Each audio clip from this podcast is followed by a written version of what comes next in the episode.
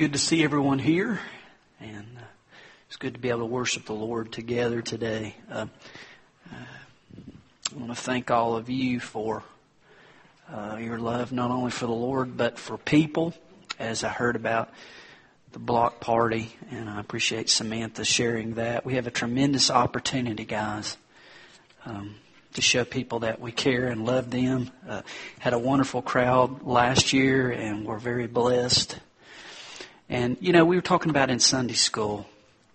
Too often, I'm afraid that we as believers are known more for what we're against than who we're for. Shame on us, guys.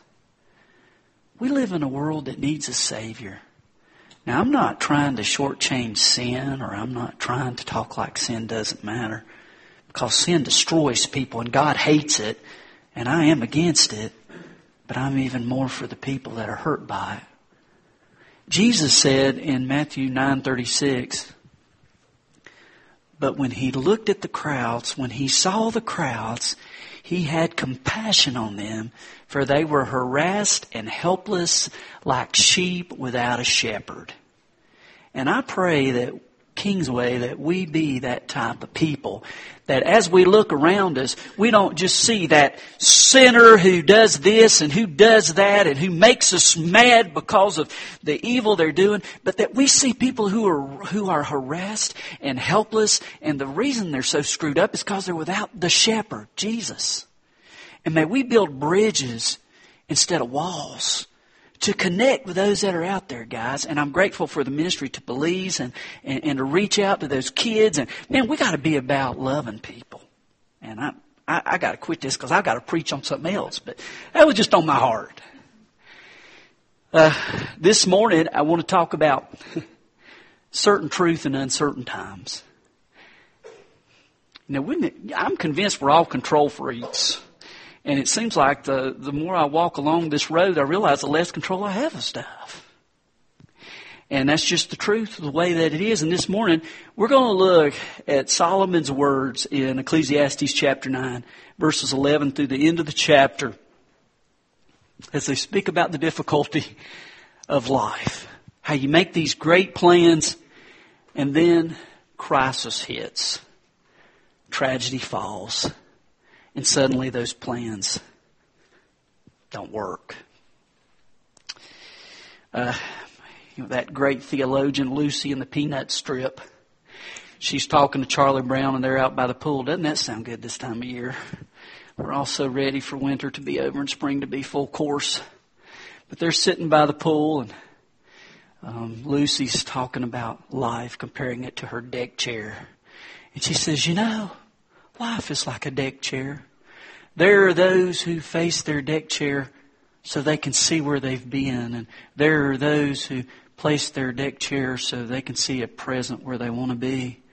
And then, you know, in the next caption it shows Charlie Brown, and he's fighting with his, and he said, I can't even get mine unfolded. And guys, sometimes we feel like that with life. And, and, anyway, let's let's turn to Ecclesiastes nine and eleven through eighteen. I'm going to ask you to stand in God's honor as I want to read aloud from the text this morning. It says, I have seen something else under the sun. The race is not to the swift, or the battle to the strong, nor does food come to the wise, or wealth to the brilliant, or favor to the learned. But time and chance happen to them all. Moreover, no man knows when his hour will come. As fish are caught in a cruel net or birds are taken in a snare, so men are trapped by evil times that fall unexpectedly upon them. I also saw under the sun this example of wisdom that greatly impressed me. There was once a small city with only a few people in it, and a powerful king came against it, surrounded it, and built huge siege works against it. Now there lived in that city a man poor but wise, and he saved the city by his wisdom. But nobody remembered that poor man. So I said, Wisdom's better than strength, but the poor man's wisdom's despised, and his words are no longer heeded. The quiet words of the wise are more to be heeded than the shouts of a ruler of fools. Wisdom is better than weapons of war, but one sinner destroys much good. Let's pray. God, here we are again, Lord. And Father, I am just in awe of the simple fact that I'm even here, God, allowed to be a part of this worship service. And God, I'm just woefully inadequate, Lord, to speak for you. And Father, I just pray that you might capture my heart, God, and that you might anoint me, Lord, and that you might work through me, Lord. God, I'm not much, but I'm yours, and I want that to be evident. And so, Lord, I just pray you, you touch us, God, by your power, Lord. We need to hear about a Savior this morning. And I pray that He be seen clearly, God. Have your way in our hearts, Lord. In your name we pray. Amen. You know, it's amazing, guys, how you can plan and, and how you can work out details in order to achieve goals. But stuff happens that you don't account for, that you can't foresee, and how it can make life tough. One of my favorite accounts is found in uh, the Encyclopedia Britannica's 1982 yearbook, and it's entitled Strange and Unusual Events, and it's about a guy named Brian Heloise. And I want you to listen to Brian's day. This is a day for the ages. This was uh, July of, of 1982. It says, when his apartment in Provo, Utah became flooded from a broken pipe in the upstairs apartment, the manager told him to go out and rent a water vacuum. That's when he discovered his car had a flat tire. He changed it, then went inside again to phone a friend for help. The electric shock he got from the phone so startled him that he inadvertently ripped the instrument off the wall. Before he could leave the apartment a second time, a neighbor had to kick down the apartment door because water damage had jammed it tight. While all of this was going on, someone stole his car, but it was almost out of gas. He found it a few blocks away, but had to push it to the gas station where he filled up the tank. That evening, he attended a military ceremony at Brigham Young University. He injured himself severely when he somehow sat on his bayonet which had been tossed onto the front seat of his car. Doctors were able to stitch up the wound, but no one was able to resuscitate four of his dead canaries that were crushed to death by falling plaster. After he slipped on the wet carpet and badly injured his tailbone, he said he began to wonder if God wanted me dead but just kept missing. You know, we all have times in our life where if we were honest, we'd almost say, God, do you want me dead and you just keep missing? And as Solomon opens a section of scripture, I believe that there is some cynicism. As he has looked around him, he's had that horizontal view and he's seen how calamity can strike in just a moment. How you can be going and, and things look great and, and all of a sudden that changes in just a moment. And as we look at this section of scripture, he starts out here in verse 11. He says, the race is not to the swift. He's talking about the athlete. There's the athlete who, who may be fast, who may be very skilled, but even that athlete can fall, he can stumble, and he can lose the race. As I was preparing for this message, I read about Jim Thorpe. He was the greatest athlete of his day. He was a class Olympian, but there came a time where all of his medals were stripped away because they discovered as a boy he was given money to play baseball. He earned five dollars a season playing baseball. Now you can't even get in and see a game for five bucks. But all of his work, all of his medals, all of his prestige were stripped away because of something in the past. And then he goes on, he, he says, or the battle to the strong. A reference here to the military, to, to the one who's prepared, who's strategically ready. And yet there are times where something occurs that, that you don't see, that you can't plan for. He says, nor does food come to the wise. Man, there's always got to be food in the Baptist church mentioned somewhere. So here we are in the scripture talking about those with food. Or wealth to the brilliant. Those who are able to earn money who are, who are so smart, or favor to the learned, to those who have the education, uh, the money, who seem to have it all together. But then he says, regardless of all of that, he says, but time and chance happen to them all. And the word chance here means a, a chance for an evil event to occur, to catch one by surprise and to knock you off of your feet, to cause you to stumble and ask God, are you just trying to kill me and you keep missing? And, and notice here in verse 12, he says clearly here, he says, Moreover, no man knows when his hour will come. Guys, you can't predict. You don't know for sure exactly when that calamity may strike. He says, as fish are caught in a cruel net, or birds are taken in a snare, so men are trapped by evil times that fall unexpectedly upon them. Missionary E. Stanley Jones, uh, missionary to India, wrote, Many live in dread of what's coming. Why should we? The unknown puts adventure into life. It gives us something to sharpen our souls upon. He gives us strength for today to meet the challenges of tomorrow. What is he saying here? He's saying, guys, no matter how we try to control everything, there's so much we can't control. We have to lean upon the Lord, and even though we don't understand what's going on, we have to trust Him. So, because it's not now that we see the whole picture, you know, it says, for now, we look through a glass darkly, we see but a poor reflection. Then we shall see face to face and we shall know as we are known. But not for now. Guys, you can't, you can't see it clearly. And as he talks about in this section of scripture, you gotta look to the Lord and you gotta understand that your strength is not enough. It's not by might nor by power, but by my spirit says the Lord. Proverbs 21:30 says there's no wisdom, no insight, no plan that can su- succeed against the Lord. Things do not go better when God is left out. We need to trust him. Uh, there's a story about a elderly lady who loved the Lord with all of her heart. She lived in a, a low, low place uh, in the town and a weather report came. There was a bad storm. There was going to be flooding. So these guys came in a pickup truck. And they said, Granny Smith says, we need to take you to higher ground because the weatherman says a flood's a coming and the water's going to be rising and, and you need to go to higher ground. She said, boys, I love Jesus and I'm trusting Jesus and he's going to deliver me. I don't need your truck. Well, it started raining. Water started rising. Guys, believe it or not, it came up just close to the porch. Guy comes by in a rowboat. Says, Granny Smith. He says, I got to get you to higher ground. This rain's supposed to keep on. And she said, Son, thank you for loving me and caring about me.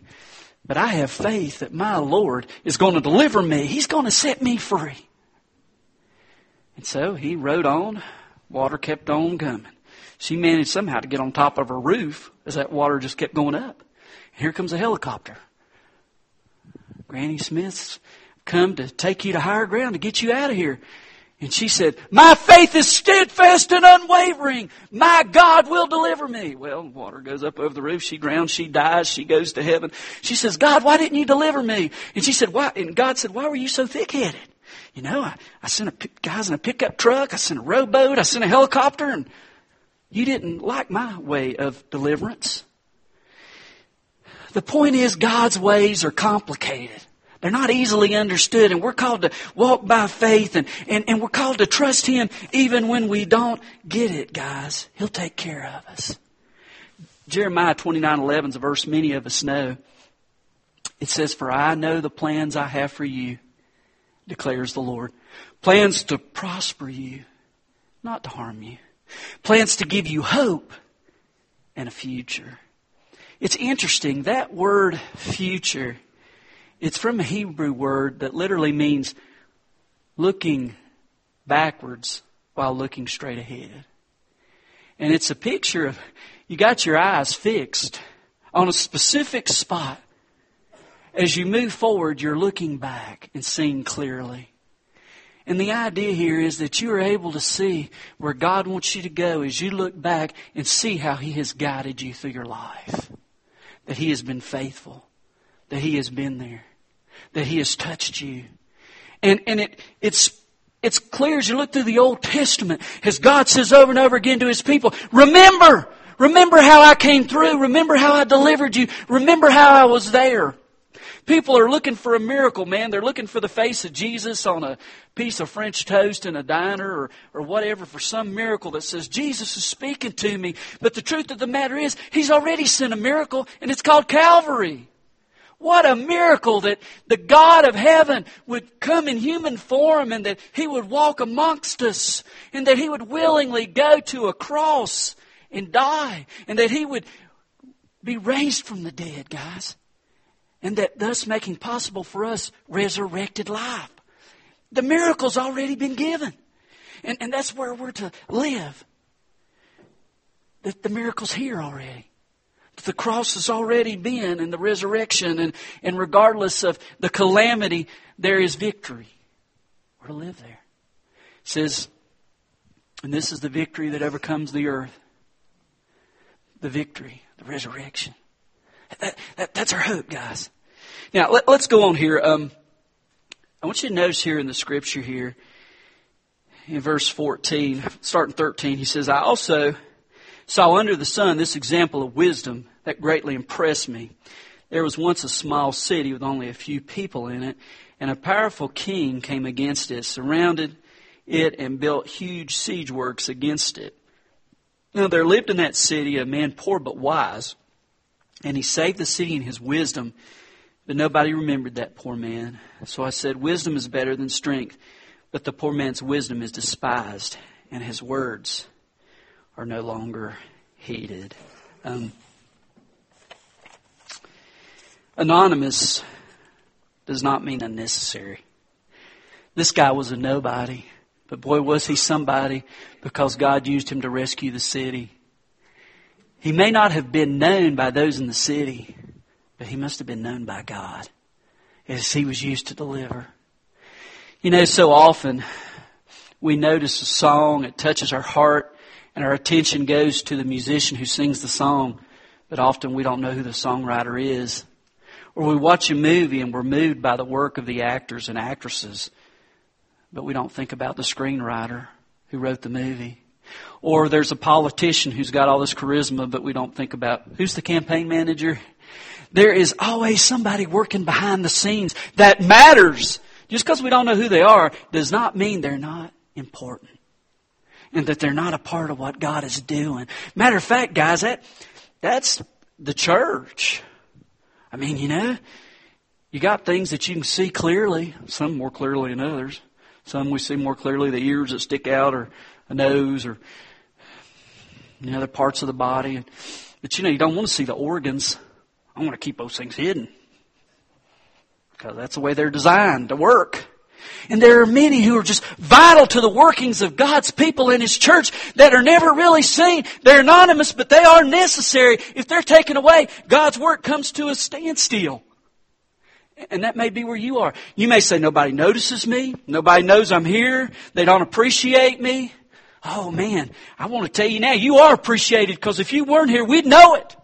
It wouldn't take long for us to miss you if you're that heart of God that inner organ that, that works for His purposes, that's, that's not often seen but would be noticed if was not there at work. That's, that's how God works, guys. He grabs a hold of heart and He, he works. I mean, if you look in the church, everybody's heard of Martin Luther, but not many have heard of Philip Melanchthon, who was his best friend, who stood by him when he got depressed, and who comforted him and urged him on. There's D.L. Moody. Not a lot of people have heard of Edward Kimball, who was a Sunday school teacher that went to talked to him about Jesus. God got a hold of his heart. There are many people that God uses. You know, when you drive that nail in, often it takes more than one hit with a hammer. And it, it, there's many people that God uses for His purposes. Uh, listen to this piece. It's called For Want of a Nail. It says, For want of a nail, the shoe was lost. For want of the shoe, the horse was lost. For want of the horse, the rider was lost. For want of the rider, the battle was lost. For want of the battle, the kingdom was lost. And all for the want of a horseshoe nail. And you know, as you, as you look at this, guys, and you carry it to its obvious truth, many times people miss the greatest sermon of all. They're looking for a miracle, and they miss the miracle of Jesus. We want some big spectacular display. And he's already done that. He says, trust me. Lean upon me. And I will show you myself. Now, this last section here, um, it's wise living, and I want to look at it, verses 16 through 18, uh, superiority of wise living. It says, So I said, wisdom is better than strength, but the poor man's wisdom is despised, and his words are no longer heeded. The quiet words of the wise are more to be heeded than the shouts of a ruler of fools. Wisdom is better than weapons of war, but one sinner destroys much good. You know, this poor wise guy, he could have said, Nobody notices me, nobody cares, and therefore I'm just going to ignore it. Just not even deal with it. But he didn't do that. And you know, stuff happens to us, guys. And the truth of the matter is, we can't control what happens to us, but we can control how we react to what happens to us. And that's key. God, give me strength, wisdom, power to be able to control what happens to me, to react in a godly manner. A godly manner for you, God. As the circumstance comes to me, help me to be under your control, God. To, to, to live in you and in your strength. And that is so vital. I, I love these words from Mickey Rivers, who was a outfielder for the Yankees uh, back, I think it was in the 70s. But Anyway, he, Mickey Rivers wrote these words. He said, Ain't no sense worrying about the things you got control over, because if you got control over them, ain't no sense worrying. And ain't no sense worrying about the things you don't got control over, because if you don't got control over them, ain't no sense worrying. That's pretty wise. Wisdom is being an expert at skilled living. It is the application of spiritual truth. And, and, and, that's what God calls us to do. Listen, this is uh, Proverbs 26, 12. Do you see a man wise in his own eyes? There is more hope for a fool than for him. What real wisdom is is saying, I need Jesus. I need God's help in my life. Well, Proverbs 3, 5, and 6. Some of you probably quote that. Trust in the Lord with all your heart. Lean not on your own understanding, but in all your ways acknowledge Him, and He will direct your paths. He'll, he'll lead you. That's what God promises. That's what He does. He leads. And we need to follow Him. We need to listen to Him. We need His wisdom. Um, we find that in His Word, and of course, I'm a big proponent of His Word. I got so upset the other day. I may have told you guys. I was talking to a buddy of mine. He's telling me about this preacher. I don't like church politics, but this preacher had told him, he said, You'd be a pretty nice guy. He said, Your problem is you love the Bible more than Jesus. And that just really got my goat. I'm still chewing on that. But here's the thing, guys. Listen, I want to share a verse with you here. It made me think about this thing. It's John 5:39. Jesus is talking to the Pharisees, and he says, "You diligently study the scriptures because you think that by them you possess eternal life. These are the scriptures that testify about me, yet you refuse to come to me to have life. Now, it might be possible to talk about the Bible and to have a respect for the Bible and miss Jesus, but you know why you miss him? Because you never open it and read it. You never study it. Because if you study the Bible and you look to the Bible, it's going to lead you to Jesus. You're not going to miss that. Because that's what this book does. Its whole point is to bring you to Christ, to the promised one, to the risen one. And it will. And it will. Listen to this. This is uh, Jeremiah 9, 23 and 24 in the Amplified. You know, takes that sentence and makes it a paragraph. Thus says the Lord. Let not the wise and skillful person glory and boast in his wisdom and skill. Let not the mighty and powerful person glory and boast in his strength and power. Let not the one who is rich in physical gratification and earthly wealth glory and boast in his temporal satisfactions and earthly riches, but let him who glories glory in this, that he understands and knows me personally and practically, directly discerning and recognizing my character, that I am the Lord who practices uh, loving kindness, judgment, and righteousness in the earth. For in these things I delight. Man, that's God's heart. He says, guys, don't put all your trust in who's strong, who's skilled, who's wise, who's mighty, who's got the, the most toys, the physical gratification, because it's temporal. But it's the one who understands me. It's the one who knows me. It's the one who loves me. It's the one who, who gets a hold of me and hangs on. He, he's the one who, who gets my blessing. He's the one that knows me. He's the one. He's the one. All right. Um, in this section of Scripture, too, wisdom is superior because of what God can do through the one who listens to Him. How He can save and how He can rescue guys. Notice what it said the city was saved.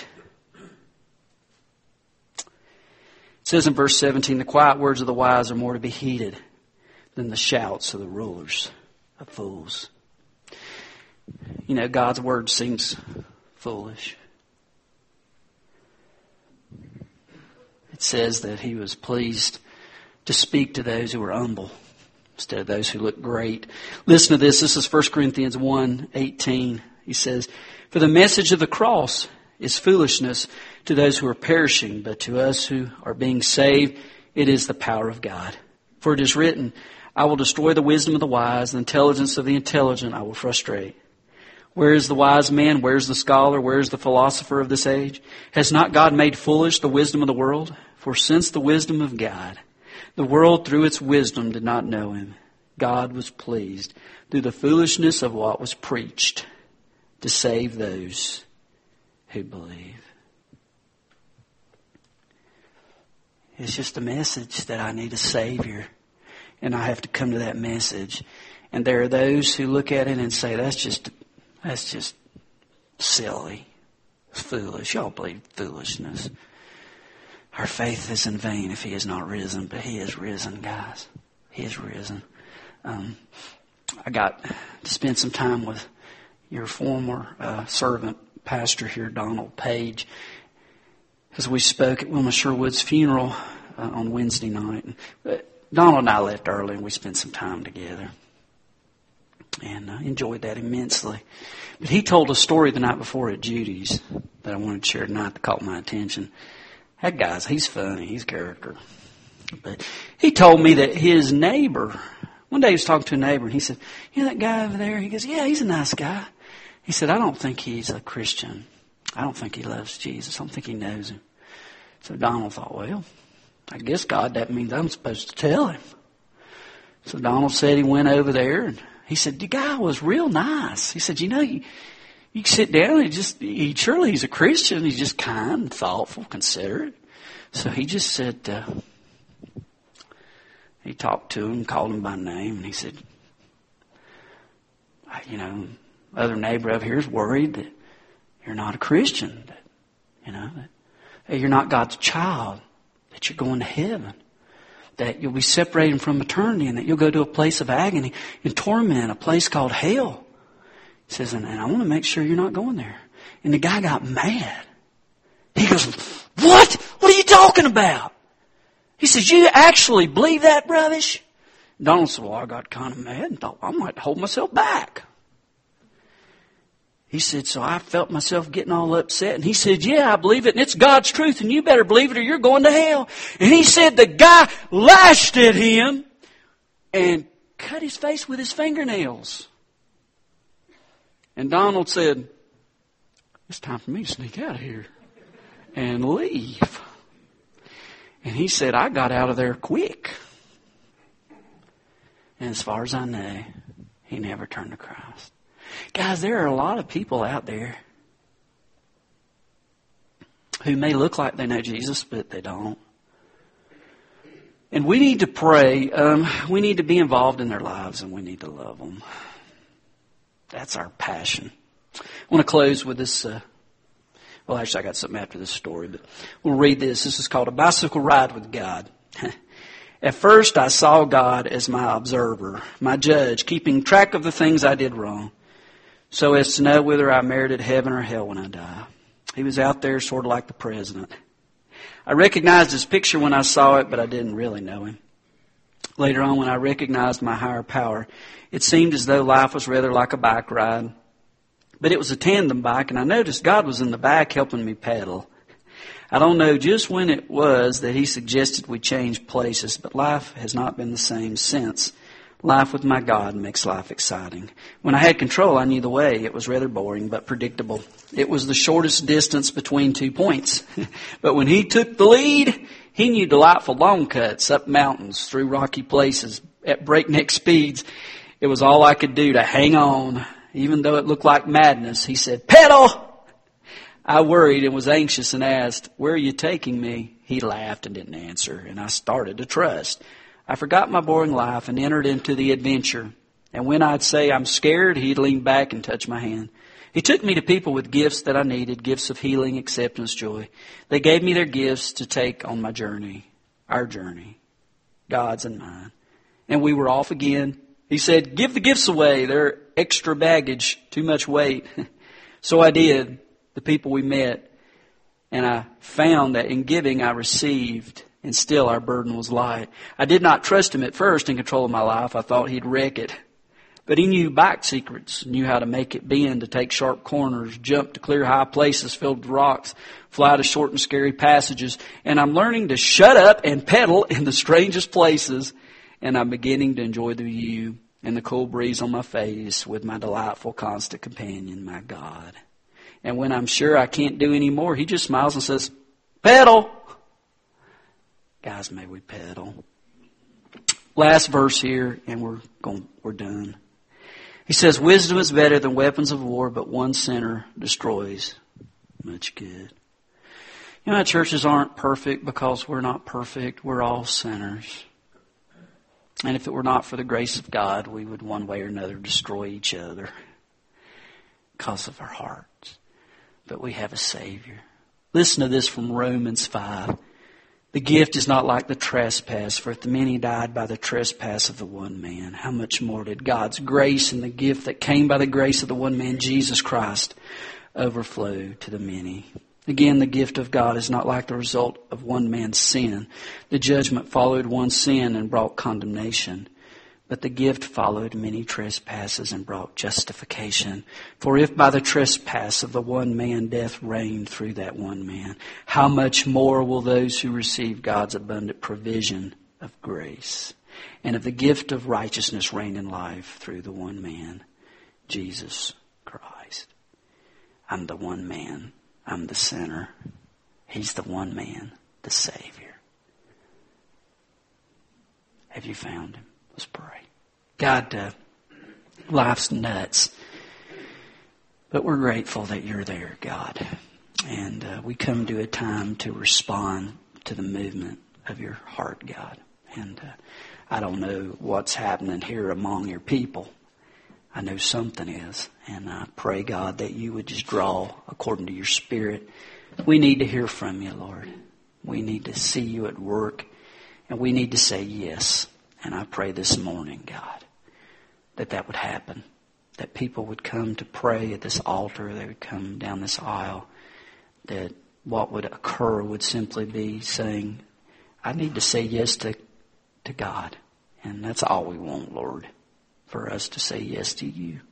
And that's enough, Lord. Have your way, God. We need you. Show yourself to us. In your name we pray. Amen.